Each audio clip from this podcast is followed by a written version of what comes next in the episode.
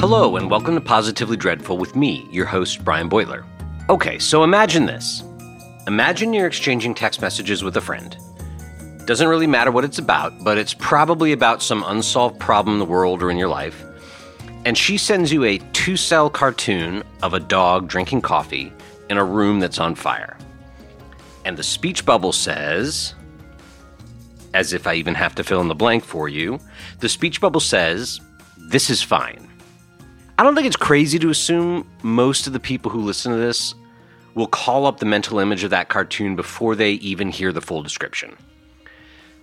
For many of us, particularly liberal people, the This is Fine dog has been the defining meme of the past several years, followed very closely by the lol nothing matters meme, both of which became very zeitgeisty in the Trump era. But what do these memes actually mean? We use them almost like second nature now, right? Few of us remember when we first happened upon them. Most of us know how and when to deploy them without much conscious thought. But what ideas are they actually getting at? On the face of it, the main ideas are that things are not quite right. They're not getting fixed. Attempting to fix them is probably futile. I think the ubiquity of both of these references suggests a widespread sense that this describes our collective condition in some way. The added layer of humor on top of it suggests that the best way to reconcile ourselves to that state of affairs is with a sense of ironic detachment. And for what it's worth, I think survey data over the years has been consistent with the idea that this is, or was, a sincerely held point of view. It's reflected in pessimistic assessments of the direction of the country, and negative views of various civic institutions. I think you can see it in Joe Biden's atrociously poor polling among young voters. When you look at the partisan breakdown of the right track, wrong track question in polling data, it's almost darkly amusing to watch it flip predictably when elections sweep the incumbent party out of power. But as recently as early July, even most Democrats thought things were headed in the wrong direction. But that is no longer the case. In the last month or month and a half, Democrats and independents have become less gloomy. A majority of Democrats now actually have a positive outlook about the country's direction. Biden's approval numbers, while still pretty bad, are on the upswing.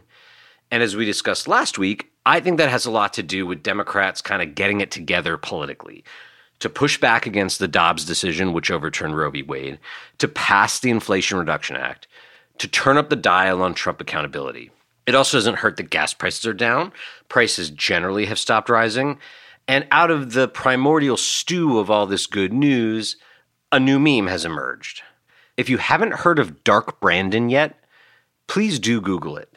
There have been a couple of decent explainers written on its origins and what it means, but basically it's a counterpoint to the prior prevailing wisdom, which is that Biden was old, feeble, and that his presidency was basically a flop. With things on the upswing for Democrats, that idea has transmuted into a new, kind of ironic one where Biden is a relentless, remorseless political warrior who crushes his enemies and easily overcomes obstacles in his way. Okay, but is that idea correct? As much as I enjoy it, I think the answer is definitely not, right? People's feelings about Biden may have changed, but fundamentally it's the same Joe Biden. He did not bring the price of gasoline down or enact the IRA on his own let alone by wielding laser beams through his eyeballs. Still, I think it's closer to the mark than the previous CW. For months, Biden struggled under an unending avalanche of bad news and crises, and through that period, surveys suggested people held plainly incorrect ideas, like that the country was in a recession, even with unemployment at historic lows and falling. And here I finally get to my point. What is my point? These ideas, right or wrong, spread online from person to person and among groups. That's just the definition of a meme. But when they take hold, they can be very sticky, even when the ideas themselves are questionable or empirically wrong.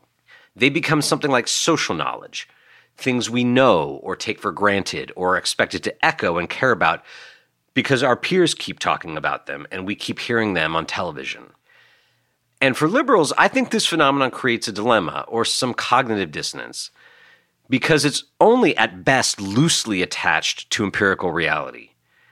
We happen to live in a historical moment where injecting false ideas into public consciousness has never been easier. If this is a big part of how people form their political views in modern times, then it's ripe for mischief. And that conflicts with a widely held belief or faith among liberals that good policy is good politics, that the truth will out. If we can't count on those things happening, it raises the question of whether there was ever any basis to believe them in the first place, or whether they were just false memes themselves. So that's the question. What role does social knowledge, the things we think we know because our sources of information keep bombarding us with them, what role does that play in shaping public opinion and thus the political world we all share? I'm lucky because my guest this week researches more or less this very question.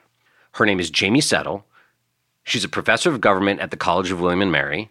She wrote a book a few years back called Frenemies, which is about how Facebook in particular has contributed to polarization. And not just the sorting of left from right, but our growing collective sense that our political opposites are more radical and noxious than they are in reality. And I'm hoping she'll be able to help us tease out whether some things do matter. So, Jaime Settle, welcome to Positively Dreadful. Thanks so much for having me. I'm excited to be here. Okay, so here are a couple of hypotheses, and hopefully you can tell me if you think that they're valid. All right, first one. Public opinion is to some extent the output of millions of individuals assessing their material realities and the realities they see around them and forming independent judgment through the application of reason. That's one hypothesis. The second one is public opinion is to some extent a social construct that grows out of the viral information people gather from media and personal relationships. Do both of those sound plausible? They both sound plausible, and, and I think that's actually a, a question that political scientists have been trying to get at for decades. Uh, I think both hypotheses probably would find some merit among different kinds of people at different points in time and different media ecosystems and and likely that that over time we've probably seen a bit more of a shift towards this idea of of picking up social cues and and picking up um, more and more information around us that that might play into the opinions that we form so that was the next question I was going to have: is can they both be true, and if so, which which process does the lion's share of the work? Right, this sort of enlightenmenty one where we're all rational actors with reasonably good information, or the one where we're social creatures and we're just aping the interpretations of reality we pick up from our friend the TV or the endless scroll of social media. So I think that uh, political scientists have landed probably closer to the second, though they're not entirely in that camp. Um, we've known for a long time that, that most people just don't care about politics that much, right? They're not thinking about politics in their day to day lives. They're not reading all that much news. They're not trying that hard to stay informed. They're really just relying on, you know, a handful of sources or the people around them who they know pay a lot of attention. And so uh, when you you know, when you think about people like that who aren't thinking about politics, they get a call from a pollster or they go online and are filling out a survey. You know, what can we imagine about where the information in their head is is coming from? And and we've known for a long time that uh, people people change their minds right? What they tell someone on a public opinion survey uh, is is only a mirror of what it is that they might actually believe and that they might hold kind of conflicting considerations and whatever they report to the pollster is a reflection of what's most salient in their mind at a given point in time. Now i think what's changed over time uh, is that people really are encountering a lot more political information in their day to day lives. And a lot more of our day to day lives have become politicized. And so that it's harder and harder to escape getting that political information. And that could have impacts on, on what's most salient in people's minds and whether or not they really are, are forming more independent judgments versus just uh, kind of reflecting back the latest information that they've heard. You had this uh, line in your book about how uh, Martin Luther and Thomas Paine went viral. Like, we didn't have computers back then, obviously, but the process by which their works became widely known was very similar in a non technological environment or a non computer age environment uh, to how things become sort of common knowledge now. If there's a debate among experts about to what extent ambient reality affects how people view the world versus the social cues they pick up from things that go viral. Are there canonical examples of of either, right? Like uh, you know, Salem witch trials just leaps to mind, but uh, where either you have like a mass hysteria event where where people just based on wrong interpretations of reality act in mass to do something great or something horrible versus one where like hyper reason took over and and uh, you know collectively we all came to the right conclusion through you know enlightened process processes.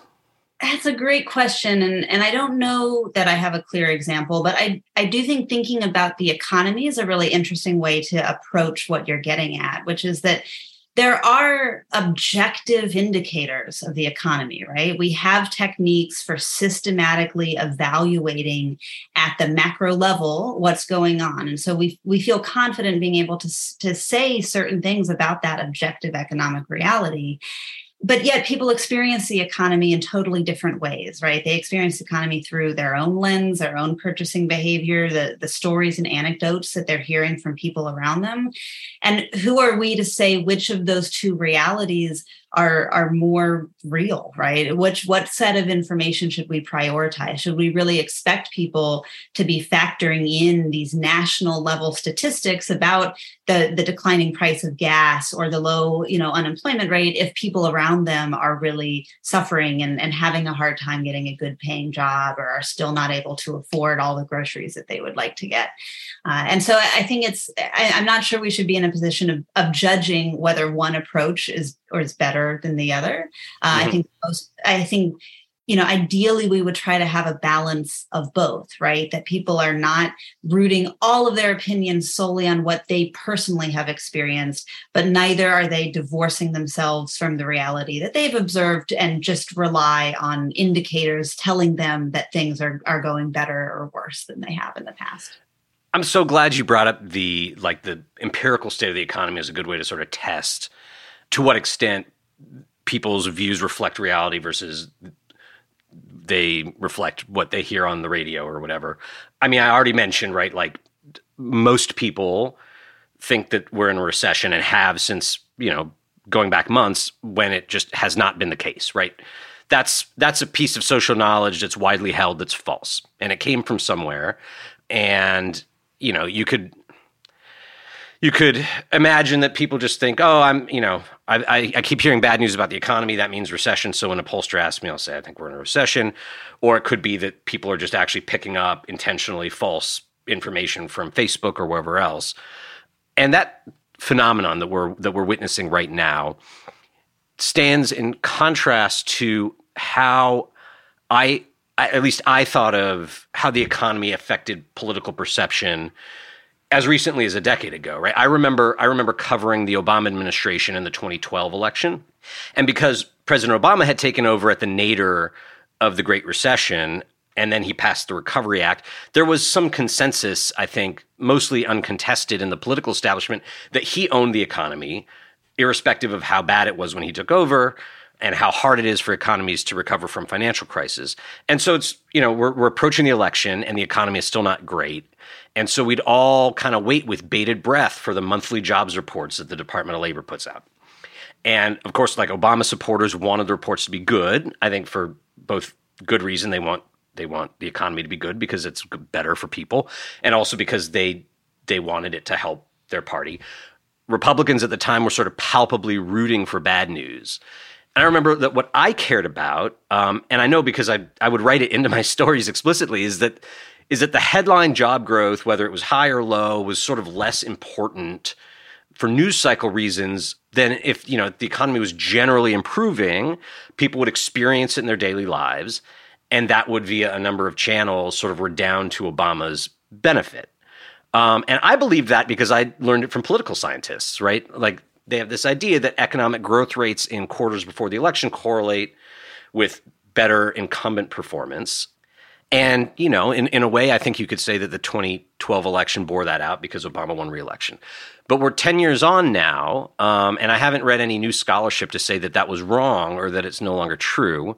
But I kind of don't believe it anymore, right? Um, like, it seems today that What's more important is whether political actors with concerted effort can make people care about this or that aspect of the economy that isn't ideal.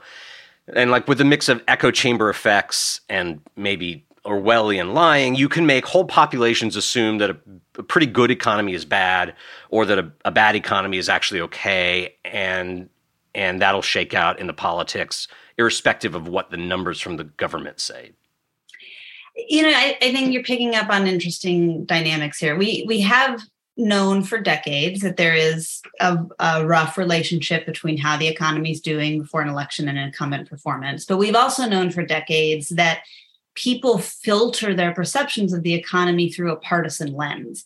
And that was happening even before polarization really got up and running. We've now had decades of an extremely polarized environment. And I think partially what's happening is that that people's evaluations are becoming more colored by their partisan views. And people are also detaching their evaluations of the economy from their vote choice to a certain degree because there's less and less that would make them deviate from connecting their partisan identity to their choice in the ballot box. I think you can see this with uh, you know Democrats and, and Biden. There are a lot of Democrats who say in a poll that they don't want Biden to be the candidate, you know, in 2024. But at the end of the day, if Biden's the candidate, they're going to vote for Biden, right? And so mm-hmm this sense that you know if if uh, your party's in power right kind of no matter how badly things are going you're really inclined to to you're you're just predisposed to let be to support them uh, that no matter what you're thinking of the economy it's got to be pretty bad to change all the other factors that would incline you to be voting for the candidates of your party. Right eh, so i mentioned dark brandon in my windup and i want to get back to that in a minute but I really started thinking about doing an episode on this before we even launched the show, and I wanted it to focus mostly on how badly Biden polls with young adults. It's like way worse than all the other age cohorts. It's he polls worse with young people than Trump did in most surveys that I've read, which is crazy because I, I obviously don't think that these young people are suddenly becoming very right wing, but they just will not tell a pollster that they like Biden. And you know, at the same time, if you ask young people where they get their news, they're mostly not getting it from MSNBC or Fox or the New York Times. They're getting it from social media and increasingly from TikTok. and uh, if you look at the political information on TikTok at any point in the past year, it was just an avalanche of anti-Biden mockery, right? And and so you'll hear political strategists say, you know, you can attribute these numbers to inflation, or maybe Biden didn't follow through on his promise to forgive student loans. And it's not that I don't think that those things matter at all or that they're irrelevant to the question of why young people dislike Biden. I just wonder are people in that age cohort telling pollsters to disapprove of Biden because they stop and assess that oh, my prices are higher and my student loan debt hasn't been discharged? And then just adding up these pros and cons and coming to some sort of rational assessment, or are they just in a social milieu where where Biden doing a bad job is just something everyone knows, and so that's what they say? Well, I think one thing is to to start with is that historically at least young people are the least engaged in politics right they're least mm-hmm. likely to turn out to vote especially in off cycle or midterm elections they report that they don't pay as much attention to news as, as older cohorts do and so we you need to contextualize any of our statements about younger people based on, on what we know about how much they're actually connected to or engaging within the political system. I think the second point I'd make is, you know, think about what it has been like to come of age politically as someone in Gen Z, right? And think about what you what you accept as normal, what uh, you think of as um, what what the country's doing well and what the country's not doing well. There's a lot of you know, I, I uh, worry it tends towards cynicism, but maybe it could be a healthy skepticism, right? About the ability of the government to tackle big problems, right? Even if you lean left and think that there's a role for a strong federal government in shaping the direction our country goes, what examples do you have of the country effectively doing that, right? And mm-hmm. I think people in that generation, it's it's harder and harder to to uh, to have observed that with your own eyes as opposed to just hearing stories about you know the government doing great things in the past.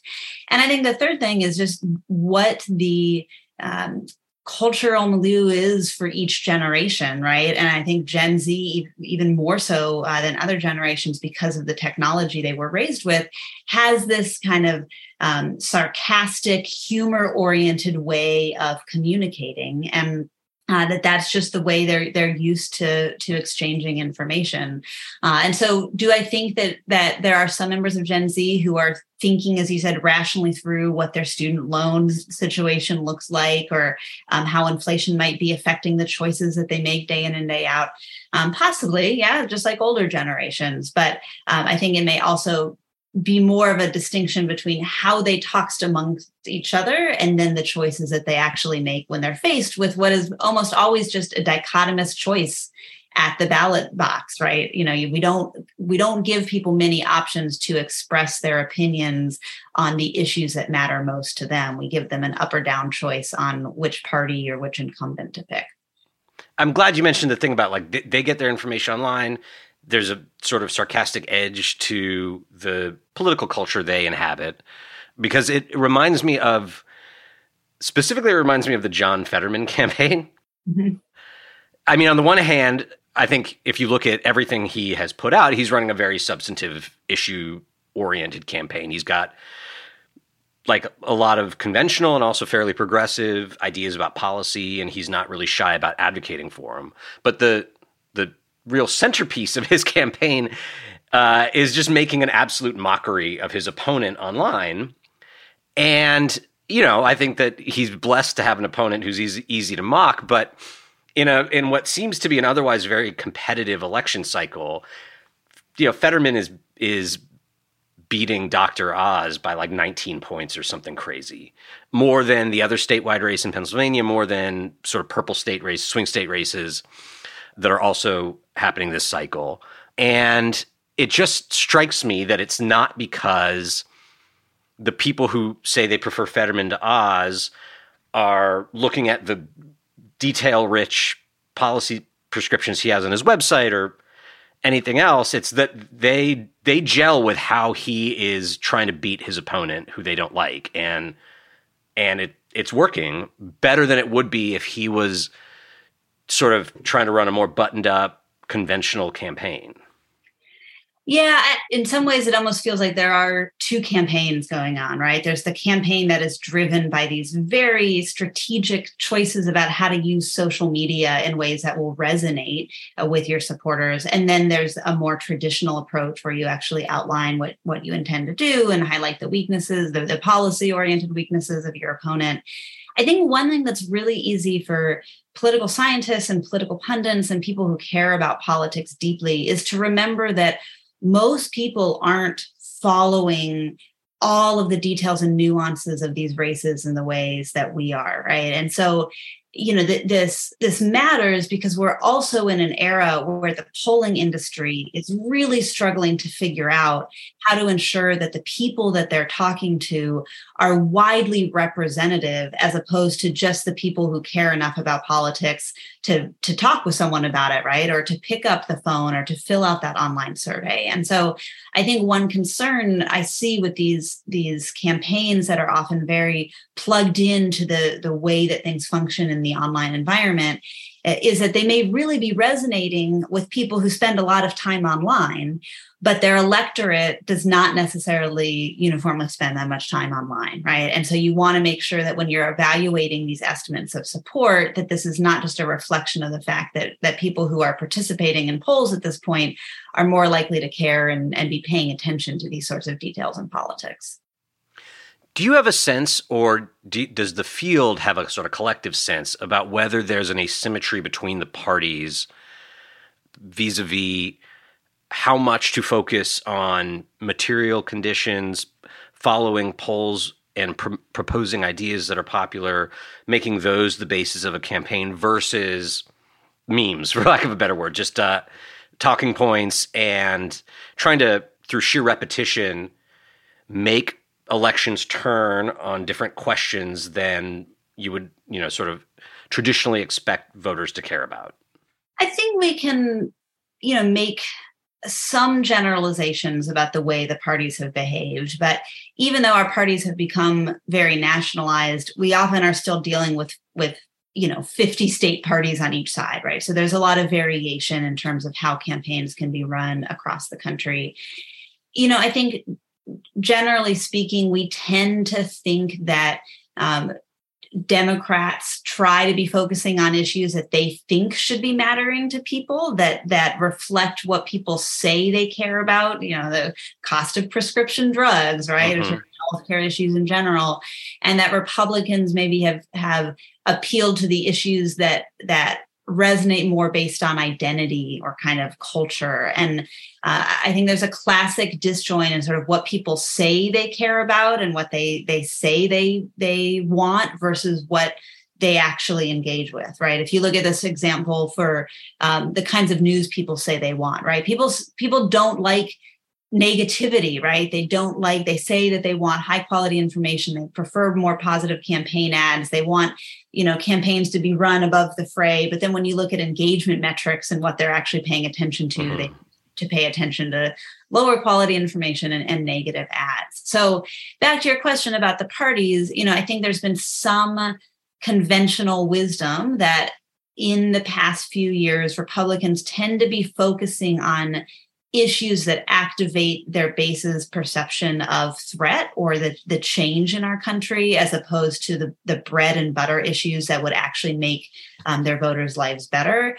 Uh, but that's a really hard generalization to make given the vastly different you know tenor of a presidential versus a senate versus a house versus a local campaign well it matches my sort of non-scientific sense of things as a practitioner in the media like for instance just last week uh, because it's my job and I kind of have to. I was watching cable news while uh, the House was voting to pass the Inflation Reduction Act, and whichever program was on had Sean Patrick Maloney, who's who leads the Democratic Congressional Campaign Committee, on as a guest, and they had the temerity to ask him about the FBI raid at Mar-a-Lago, right? And you know, I think instinctually you and I and most people listening would think this is a great gift for Democrats. Like he can this is a this is a softball right across the plate. He can knock it out of the park. He can tie the whole opposition to the president being under investigation for stealing classified information. It's a crazy story.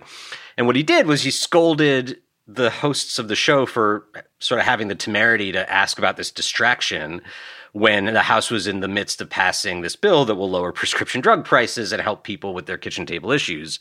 So, on the one hand, I think that's a little nuts, but that's like I think reflective. He, you know, he sort of embodies the strategic approach the party is trying to take, and he would prefer to talk about this legislation than to talk about uh, the leading the leader of the opposition being a criminal.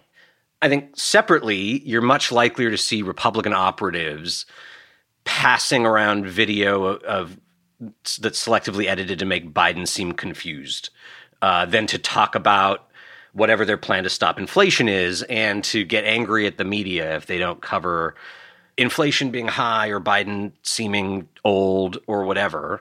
And I see this basic contrast almost day in, day out covering national politics. And for the Republicans, at least, I can't say that I blame them um, because if if you look back at recent elections, you find, for instance, like in 2014, if you look at the generic ballot for that year's midterms, it was basically even all the way through October when Republicans started this sort of propaganda blitz about Ebola and terrorists smuggling Ebola into the country across the southern border. And Donald Trump, who was then a talking head on Fox, was like a leading agitator for this idea. And suddenly the preference for Republicans on the generic ballot spiked, and they won that election in a landslide. And then two years later, just through dint of repetition, they turned the election into a referendum to a large extent on Hillary Clinton's email server, uh, which, like, I think is objectively not that important, but Republicans were able to make people feel as if it were important, and it won the election for them. And you know, they're not getting regular feedback from the electorate that their obsession with tribal issues or with flooding the zone with shit or memetic warfare, whatever they call it, they're not being punished for it. You know, they're still winning at least half of all elections and doing so on the basis of a of a uh, agenda or a platform that's you know empirically less popular than the one Democrats run on. So if that's how things go, why not dial down the hard work of fixing America's problems and dial up agitprop about caravans or the deep state or whatever else.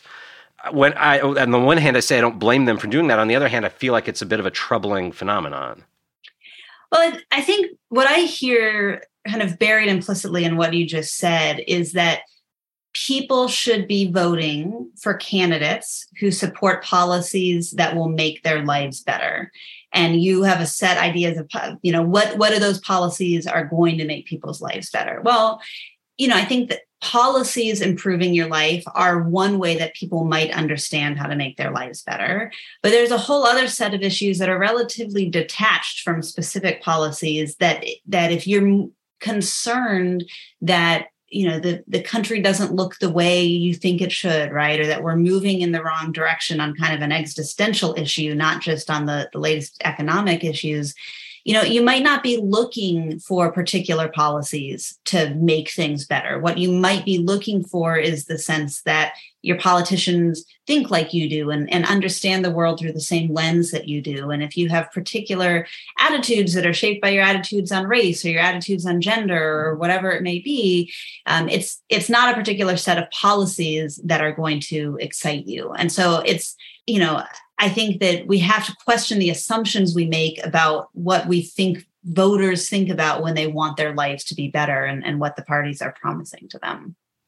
So I it's not exactly that I wish things were a certain way, the way Sean Patrick Maloney wishes they were, where voters look at two agendas, two two policy platforms, and pick the one that most closely resembles their personal preferences or their kitchen table concerns or whatever else. I think it's more like I would like to believe that, irrespective of where voters fall on policy questions, that there's certain like certain factual realities about the the people who they are given the choice to vote for that should in like in a decent society anyway eh, matter and become evident to them right? That if if you have one party that's you know running on fairly conventional s- set of ideas and where there are mechanisms of accountability within the party that prevent it from engaging in too much lying or corruption. And then on the other hand, you have a party that uh, has sort of embraced Orwellian lying and is sort of trying to win elections by mass deception. That there would be a political price to pay for Team B. And what I've noticed over the past decade or so is that at least the way the parties do politics today is there isn't really a, a penalty, or if there is a penalty, it's not so severe that it costs uh, a party with more bad actors in it more elections. Yeah, I think I think what you just said hit on something really, really important. So it's this certainly is in part due to the changes in our media environment, right? I mean, we're we're able to see actors who don't care as much about lowercase d democracy, a, you know, using our our contemporary media environment in ways to to persuade people uh, that you know some of these norms and accepted bounds of behavior in a democratic society maybe just shouldn't matter as, as much as we would hope but it's hard to know kind of which came first, right? So we're, I think, in a moment where we've become increasingly aware that a large segment of the population isn't as committed to lowercase d democracy as we might hope, right? I mean, there's a lot of really interesting polling and survey work alarming showing that that people don't support some of the key tenets of a liberal democracy as much as, as we would want that hasn't necessarily changed over time, right? I mean, those same sentiments in historic polling are there. It's just that we had elites and political parties who agreed to the the rules of the road right? They kind of put these um, boundaries up on what was acceptable behavior within the political realm. And so even if the public had tendencies that might lead them to, to drive off the, the democracy road our parties and our elites kept us within those bounds. And you're right we're seeing one party becoming less committed to playing by those rules and, and upholding some of those standards. And i do i think political scientists right now are are very alarmed about it. Um, but our colleagues who study comparative politics and have looked at, at how democracies become stronger or weaker across the world are not surprised when mm-hmm. you America in a more comparative context. Yeah, I mean, follow up to that is is that dynamic that you talked about or that trend that you talked about is is it measurably worse and to what extent is it the erosion of gatekeepers uh, that used to sort of keep a, a, boundary on, on what ideas and information were considered, you know, within the acceptable norm of discourse? To what extent is it just leaders being sort of fixed in old ways and not being able to adapt to new times? So, as a field, I would say uh, the the study of American politics is is just beginning to earnestly and systematically tackle this question about whether it's getting worse and whether there are ways to quantifiably measure how much each side is engaging in this. I mean, one of the the hallmarks of democratic erosion is you often end up with a tit for tat situation, right? Where one party may kind of start breaking down these norms, but the other party faces a tough choice about how to respond to that. So I think we are beginning to find ways to quantify that. Um, we are beginning to to uh, think about the indicators that are signs of a weakening democracy and and collect more data in the American context about uh, how those are. And we all have a sense for what's coming, right? We know what's coming, but we're just now beginning to amass that body of evidence. And so I think we'll have a lot more information in the next year or two as people begin to publish some of these studies that they have, you know, been looking at. You know, I think the it, it's a hard problem um, when you think about it from the point of view of elites because it's such a small n right? Not to not to mm-hmm. geek out on you here right? But when we're thinking about the the systematic quantitative study if you're thinking about presidents right you really it's hard to do um, rigorous analysis when you're focusing on such small numbers. Um, but individuals matter right? And uh, and so i think that there have been changes in our elites uh, and and the rhetoric that they're using but it's a lot of work to design studies and collect data to to demonstrate that pattern. Um, but but we're getting there as a field. Political scientists are always challenged in that we have to observe the world around us before we can start asking the right questions to collect the right data to study these. And and we just need to be moving faster as a field to respond to these changes around us.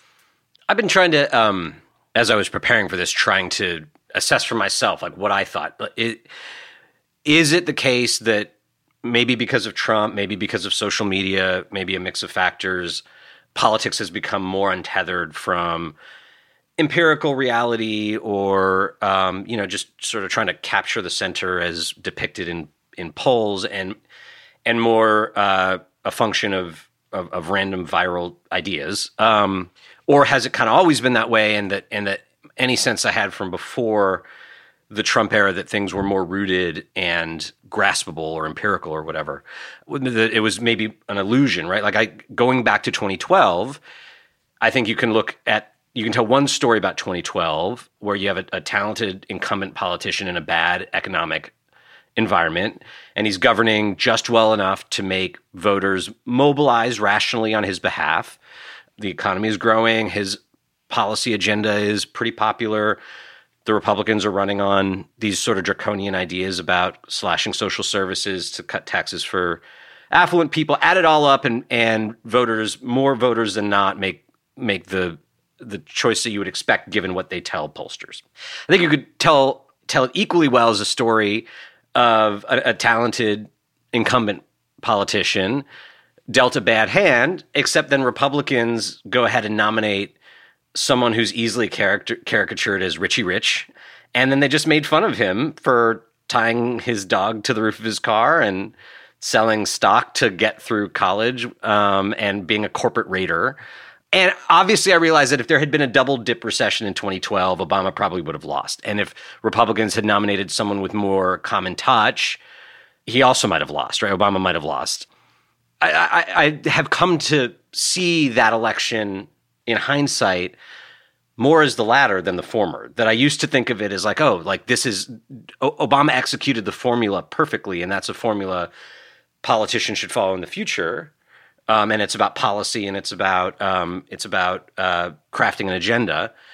And looking back on it now, I think maybe it's more like uh, these sort of intangible things uh, that require some amount of luck and capitalizing on good fortune and and being clever about how you brand not only yourself but the opposition and that that matters much more than creating like picking the exact right menu of things to tell voters? Well, there's you know, it's dealing in the world of, of counterfactuals is hard. We'd like to mm-hmm. know all these other options. I mean, I think one thing that has just changed is there are fewer persuadable voters right? As as we've gotten to the point where people are more attached to their party team there are a smaller number of people who are willing to be responsive to the changes that that matter during a campaign right? So that's one piece of this. Um, i think you know the other piece is when we talk about the era of social media, right, and we talk about the impact of social media, we're bundling together a ton of different kinds of changes that have distinct impacts on how people process information and thus how they use that information in their vote choice. So one change is just the availability of information right? There's a lot more information that people have access to. And the, the second is the way that people encounter it. It's more interwoven into eh, the the day to day of their lives as opposed to just watching news or just reading a newspaper you know uh, and i think the third then is the quality of that information environment and i think that's more where you've been focused on thinking about how has social media changed the way that people communicate and changed the way that people process information and has that had the, the effect then of kind of of breaking the cause and effect of, of thinking about how people cast their vote? And you know, I think it's a little bit of everything. Um, I I think we have to remember that for most people, they're not approaching politics as, as systematically trying to gather all of this information, right? And so when they're deluged online, or when it becomes harder and harder to tell whether or not a source is credible or not, uh, you know, a lot of people is just overwhelming right? And they decide to kind of check out and and go with their political habit as opposed to trying to assess the new information that they're encountering. All right how about this? Let's take a quick break and then we'll come back and talk about dark brandon.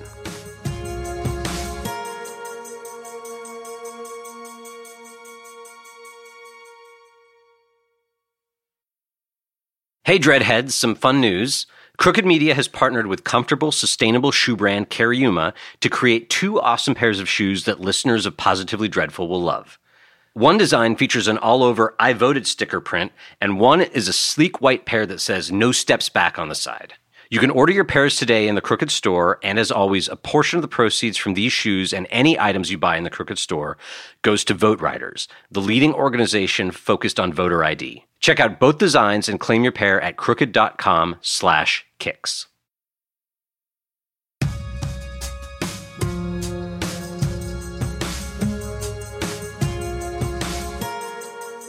You've mentioned a, a, number of times now, and I think it's important that most people are not like you and me, and they don't uh, follow politics obsessively. They don't really know what's happening in what we would call the political discourse on any given day or any given week we know uh, because we follow it closely that Democrats have had a sort of nice turnaround in the past several weeks, and it's reflected in polling data. So it's not just me giving my subjective sense uh, of things. Like their their voters feel better about them than they did uh, just a few weeks ago. That coincides with a bunch of stuff, including, as I mentioned, the the reaction to the Dobbs decision. The gas prices are falling. You have inflation leveling out the January 6 hearings, the Inflation Reduction Act. So this crash of stuff, and it correlates with Dems doing better. And I think that it's no secret that in that milieu, you have this new meme emerge where Joe Biden is no longer like a total loser, but he's actually this kind of awesome dark lord with superpowers. But I feel like once upon a time, I would have said that the the sort of era of causation went people under like saw that Democrats had kind of gotten it together they changed their opinion and about Democrats as a result of that, and through that uh, process, you know, funny ideas about Joe Biden emerged on on Twitter and elsewhere to reflect the new consensus. Now I think it's hard to tell, right? Like, are the people passing around dark Brandon memes doing so because events have changed and force them to reassess their sense of Joe Biden, or do they see this meme everywhere and it makes them think, oh, Biden must be doing better? And so that kind of, in a positive feedback way, redounds to his benefit. And the more this meme circulates, whether or not people understand why it materialized in the first place, it's just good for him and will change the way people think about Democrats and about the incumbent president, whether he should run again. Like these, I, I, I have sort of come increasingly to the view that it's the latter, and it's sort of like the animal spirits of the internet conspired to do him a solid in the last few weeks. well, as, you know, an empirical social scientist, I don't think I can go all the way. um, but I, you know, I, and again, I, I, I think it's both. So here's how I think it's both. Even though you may be right that for more people, it's it's the latter scenario you described. I also think it's both. For what? For just to be fair. yeah, yeah. So you know, for people who are paying a lot of attention, we we political scientists have called them opinion leaders, right? They're the ones who actually get that kick from politics. It can become almost like a hobby for a lot of them. It's probably mostly the former, right? They are the ones making those connections between what's happening in the world, kind of the vibes of how things are going, and then translating that into digestible content for people to understand. But most people are not paying attention. Most people are sort of out there encountering politics somewhat unintentionally, you know, maybe uh, picking up things here and there, asking their more informed friends and family members. And for them, yeah, if there's a large quantity, when you see something go viral, right? When you keep seeing something over and over and over, uh, that does give it more credibility. It does put it more on your radar screen. It does make that idea more salient in your brain and maybe make you more receptive to information that would then confirm that idea you have, especially if you're predisposed to wanting you know your team your tribe to be doing well right? If you're a democrat who has been you know unhappy and not ha- not not approving of biden's performance but you want democrats to keep winning you are going to latch on to that information any sign or evidence that things are are moving in a better direction for your side of the aisle. So i've belabored all the ways that i think that you know what what seems to be the uh, ebb away from empirical reality mattering more and towards social reality mattering more, there's a danger in it uh, that we get fully detached from reality. And it's it's especially in in the Facebook era and the TikTok era, it's a magnet for for bad actors who want to mislead people. I'm wondering if there's like another side of the coin, right? If you're a political liberal, small liberal, and you think politics should be about good government and materially improving people's lives, and using reason and empirical evidence and logically sound arguments to persuade people. But you see increasingly that um, all of that can get swamped by concerted efforts to flood the zone with shit. Is there a way for people with the liberal sensibility to adjust to a world where social knowledge matters more than empirical knowledge and es- essentially win, but with sort of different tactics different approaches that resign themselves to the fact that it's a new time and and you know the old ways of making political decisions have have started to change? It's a tough question right? And it it brings me back to this tit for tat idea right? If one side has changed the way they communicate and change their strategies should the other side join them just to be able to win those elections? And i honestly don't know the answer to that. Um, I think there is a fine needle to thread, right? I think you can think about how to take a policy driven campaign and communicate it in language or images or videos that will resonate and, and make people feel, right? Not just use their heads to evaluate your ideas, but actually feel connected in a way and there are examples of it right? We talked about fetterman earlier. I think that's a, a, a that's why so many people are fixated on that campaign because it seems like he's tapped into that secret sauce about how you don't have to abandon the idea of policy oriented politics but you can still meet people where they want to be met. You know the ship has sailed in terms of our our broader communication environment. Uh, if you look at people's attention spans, if you look at what people are clicking on, if you look at how younger generations want to be consuming information of all sorts, it's in shorter, digestible images and videos. And so we do need more concerted efforts to think about how to take big, complicated ideas and distill them down and into the ways that people want to be communicating information. And you know, political scientists have a role in studying that, but it really is going to be people in the practice of politics who have that experience and and are on the ground, door to door, still engaging with people to understand what it is that they want to be consuming and paying attention to. Right. I mean, on the one hand, I, I obviously don't think, well, like, you know, Republicans have embraced disinformation as a political strategy and they've essentially abandoned policy specificity as a political strategy. And so Democrats should do that too. I, like, I think that that's obviously not right or moral or it's not it's not the world I'd want to live in anyway. But I do think that as you said political practitioners can see that should be able to see that those tactics are either working or they're not preventing Republicans from winning. There's no price that they're paying for it. And it does seem to affect how large swaths of the public um, perceive political reality, right? Like they can be made to think that uh, the southern border is swamped with Ebola carrying terrorists or whatever. And so to think, it should impel them to think more deeply about how to using, you know, true ideas or, or, or, or factually rooted ideas to, to create different kind of miasma about what political reality is. And so, you know, the, as much as Democrats seem to want voters to care about prescription drug prices, and as much as polling data says that's an important thing to voters, that experienced reality suggests that, and, and, and what people click on and what commands viewership on TV is the fact that the leader of the Republican opposition has all these criminal problems, and that you can lean into that, and it shifts the public sense of what is important in the election. It's not necessarily uh, because of some uh, iron law of nature. It's not prescription drug, drug, drug prices. It can be democracy. It can be uh, the fact that Republicans are all in on somebody who um, appears to have committed a bunch of felonies, right?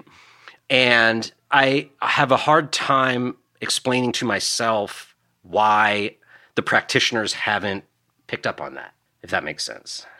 Well, yeah. I mean, I think because it's really hard and constantly changing. And you see, I think a lot of, of bandwagon approaches, right? When someone thinks they've got something that works, you know, everyone tries it out as opposed to just all sorts of different kinds of innovation. I mean, I think another thing to keep in mind, you know, I will first say there's more variation in personality type and psychological disposition within each party than there are bigger differences on average between the parties. But there are some differences between the kinds of people who gravitate towards the right and gravitate towards the left. And so there it could be the case that our parties shouldn't just be mirrors of each other in their communication strategies because there are differences in the compositions of the, the kinds of people who are inclined to vote for them. And so I think that makes it tricky too, right? It's not just taking, it's not just figuring out what has worked and why it's worked on the right and then adapting it to your messages and your goals on the left, right? It's really thinking about who your voters are and, and what's going to resonate with them. I agree with you. You know, it's it's worrisome. Um, the the threats to our democracy are are moving faster than we are responding to them, and so I mm-hmm. would see everyone more aware of this.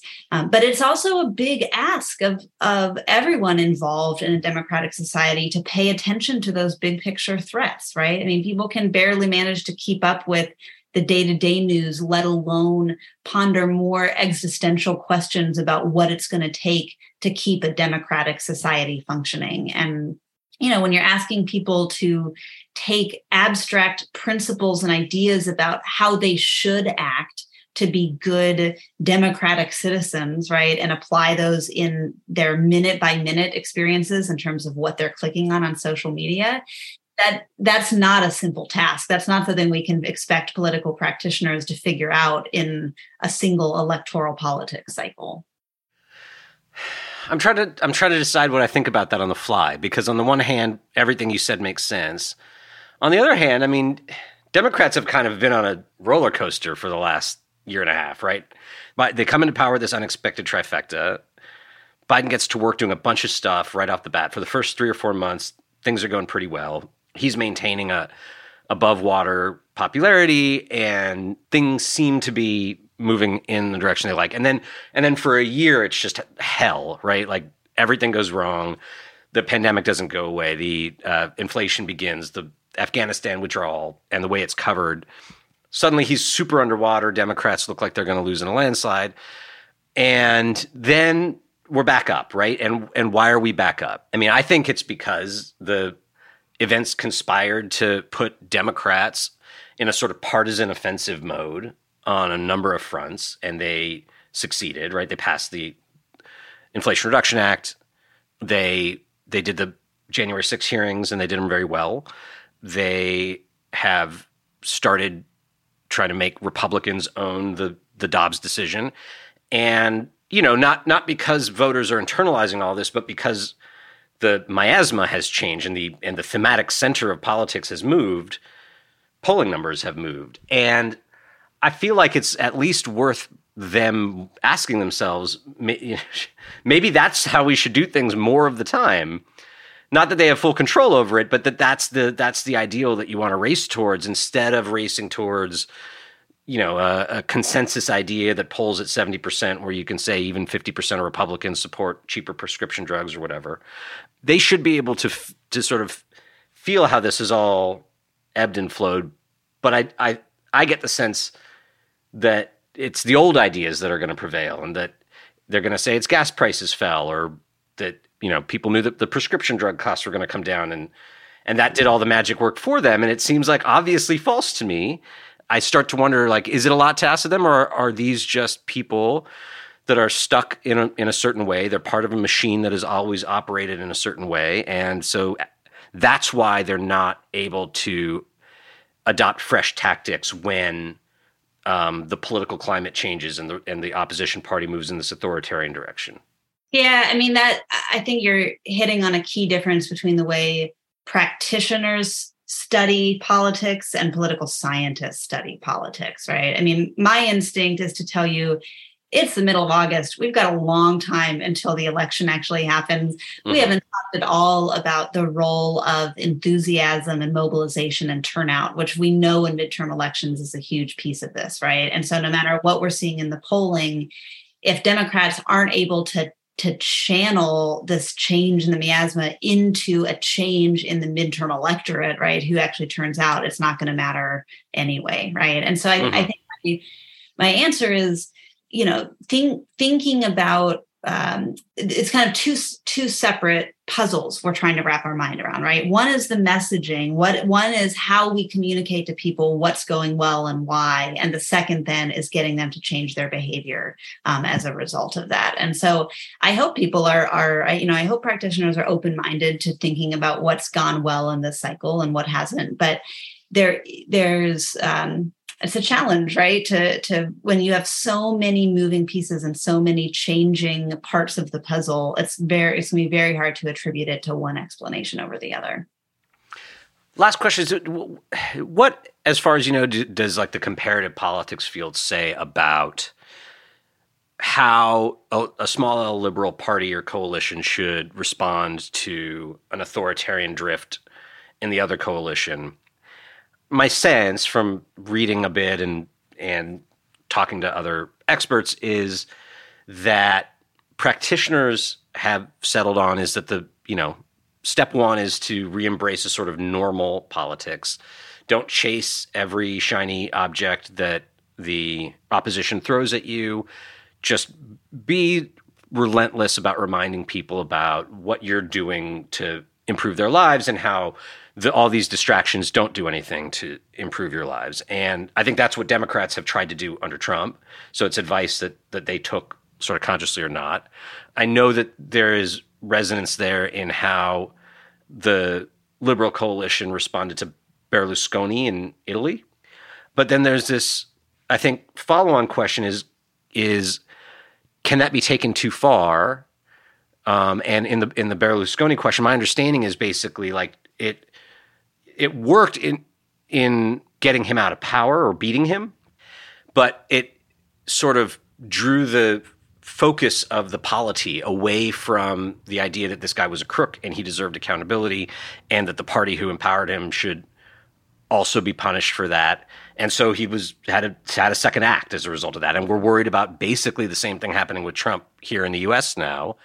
So I would steer you and your readers to, to two books that are written from a comparative framework that, to help Americans understand what's going on. So one is How Democracies Die, Ziblatt and, and Levitsky, and the other is um, How Civil Wars Start uh, by Barbara Walter. And, and I think those do a good job of thinking about the framework, the kinds of questions we should be asking ourselves to understand in as it's happening around us, you know, what are we observing and, and what are the signs and symptoms of uh, of a potential for you know a collapsing democracy. I think one thing that really matters, and this is where I'll point to the January 6th committee and, and the importance of the Republicans who are sitting on that committee, is that one of the best things the party that's still committed to liberal democracy has to reach out to the more moderate faction of the party that's heading towards authoritarianism.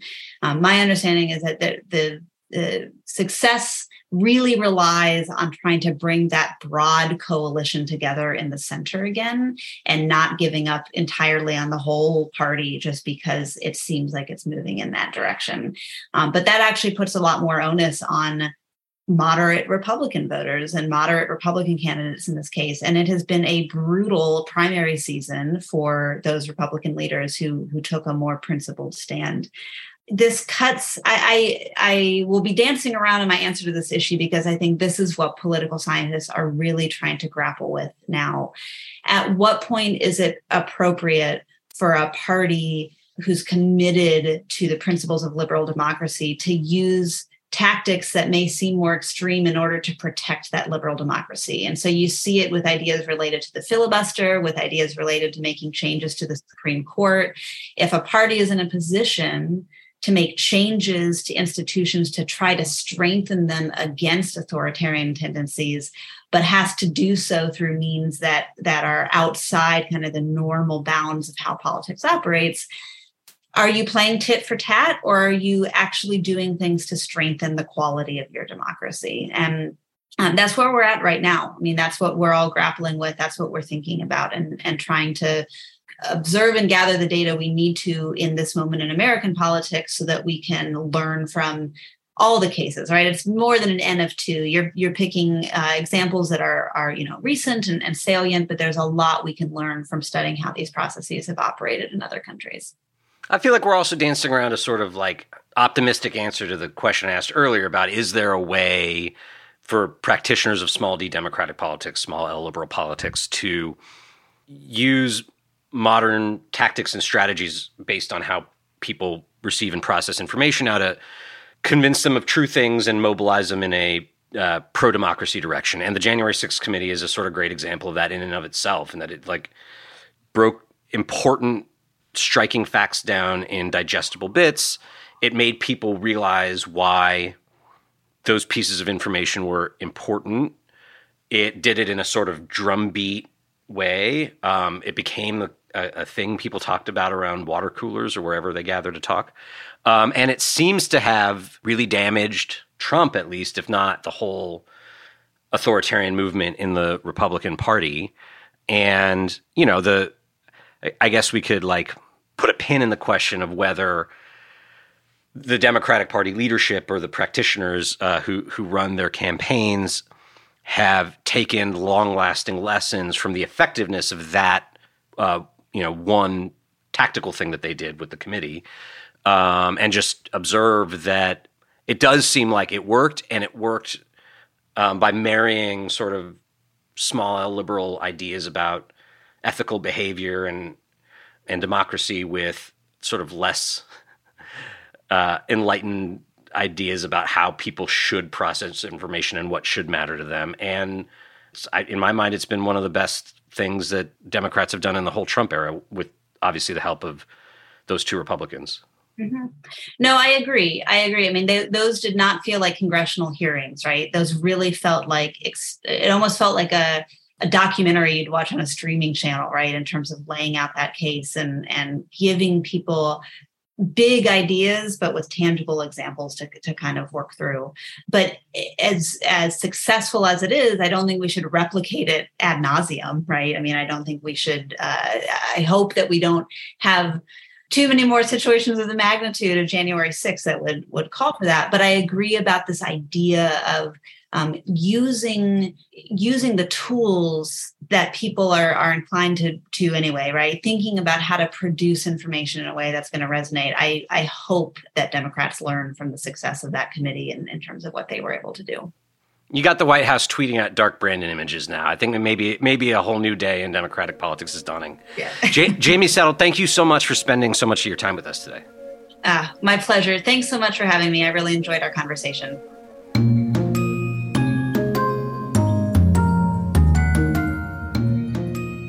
I know we covered a lot of ground just now, but all of it was meant to explore two big questions. First, is it true, as it seems, that American political outcomes in the social media age, the Donald Trump age, have become less rooted in material conditions and thus more difficult to game through competent governing and poll driven agendas?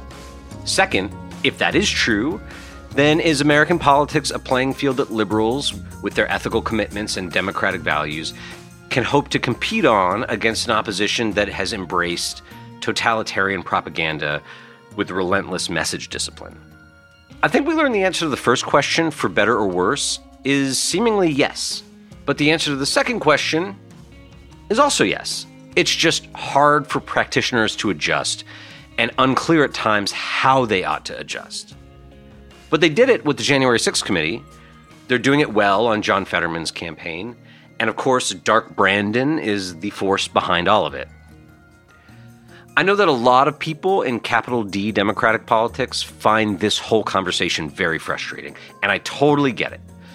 Outside of the muck, politics should be a higher calling for people who care about improving the common good, and the incentive structure of politics should reward parties that have a better track record in that regard. And even before today's conversation, what I'd say to them is competent governing, policy vision, these things are always going to be important. But they're also kind of like table stakes. Even if you nailed the execution, you still have to mobilize people to your side and against your opponents.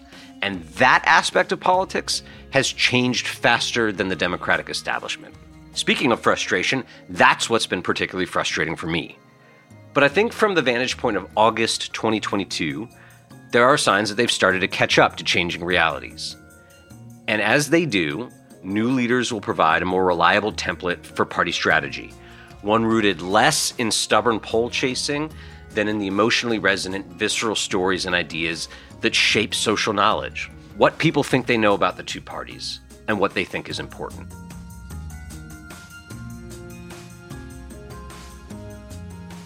Positively Dreadful is a crooked media production. Our executive producer is Michael Martinez, and our producer is Olivia Martinez. Veronica Simonetti mixes and edits the show each week.